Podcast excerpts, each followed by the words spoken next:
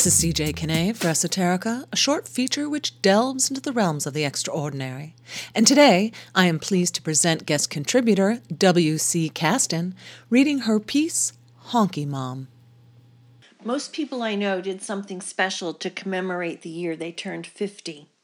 My friend Joanne went to Paris, Martha went hiking on the Appalachian Trail, and Linda bought herself a Mercedes. I decided to adopt a child. I was single and had a very good job with flexibility, and my field meant that my knowledge of child development was extensive. Moreover, I had love to give. I decided to stay in the public adoption arena, and because of my age, to seek a placement of an older child. After all, I did not want to be sitting at PTA meetings and dance recitals when I was on Medicare. There are many children needing homes, and the majority of children waiting adoption where I lived were African American. So I ended up with a nine year old African American girl named Amanda. I was Amanda's 14th placement. There's much I could write about the experience of being an adoptive parent, but here my focus is the surprises of what it means raising a child whose ethnicity is different than mine. First of all, hair. Hair is a big deal among African American women.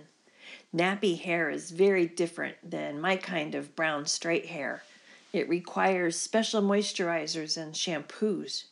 Many African American women get regular perms, which means chemical straightening, relaxing, tight, kinky curls. But the bigger issue was the subtle racism I saw everywhere. Where I lived, people of color were well represented, thus, I had no problem buying the needed hair products.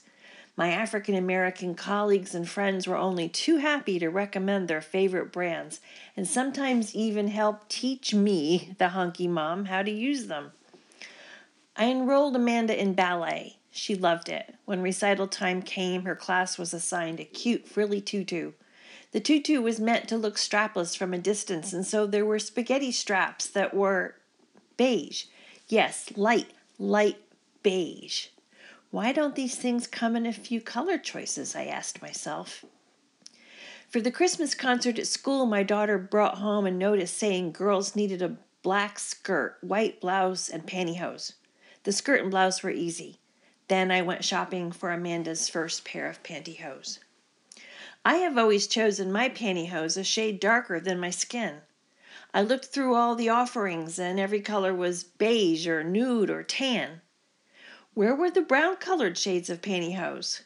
Where do black women buy their pantyhose? So Amanda went to the school concert in pantyhose the color of wheat flour.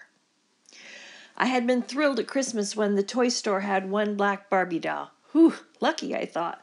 But later, when the therapist was trying to address Amanda's many developmental delays, she asked me to assemble enough dolls to make a family a father, a mother, and children. She'd use these in role playing family situations. So I went shopping for a dark skinned Ken. There were none. The best I could do was a Ken with a tan, dressed in gaudy swimming trunks and holding up a surfboard. And so I also bought a brown magic marker. Yes, you guessed it.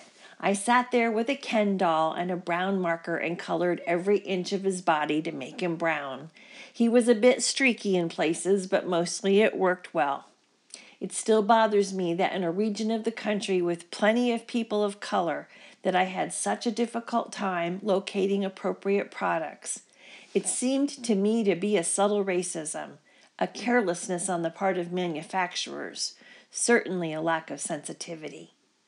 That was 20 years ago. I hope things have gotten better. At least now the internet opens up vast shopping opportunities. I hope black dolls and darker pantyhose are readily available. You've been listening to guest contributor W.C. Caston reading her piece, Honky Mom. For Esoterica, this is CJ Kinney. Thanks for listening.